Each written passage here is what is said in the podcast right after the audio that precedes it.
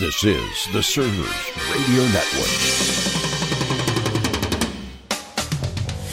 This is your server's moment. Every moment is a part of a server's journey, and we hope this moment will be motivational for you for your journey of serving your customers, your coworkers, or your family. I'm Jeff Lokeson, and here's today's server's moment. Make no mistake about it, you are getting ready to go into battle. So here's something you can do to be a better server today.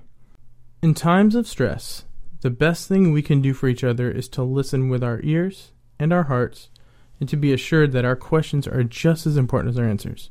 That quote comes from Mr. Fred Rogers, who was one of the most caring people and attentive listeners that this world has ever known. My wife says that I have a habit of getting comfortable with people very quickly, which at times can be a good and bad thing depending on the circumstance. However, most of the time, I think that extroverted personalities can create some great moments to serve. Everybody has their own baggage and problems that they are wrestling with on a day to day basis.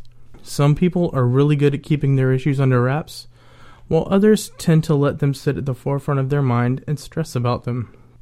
As people, we're not meant to go through life alone. We were created to help one another and carry their burdens.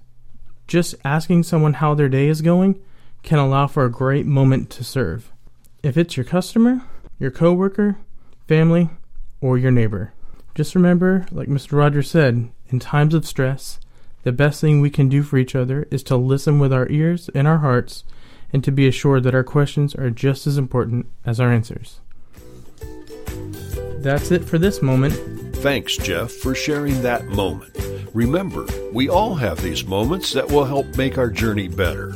I want to remind you that on Wednesdays, Rocky DiStefano does a deep dive here on a server's journey as he shares his insights and chats with servant leaders from around the country. Subscribe and connect with us each week. Thanks for joining us as together we learn to be better leaders.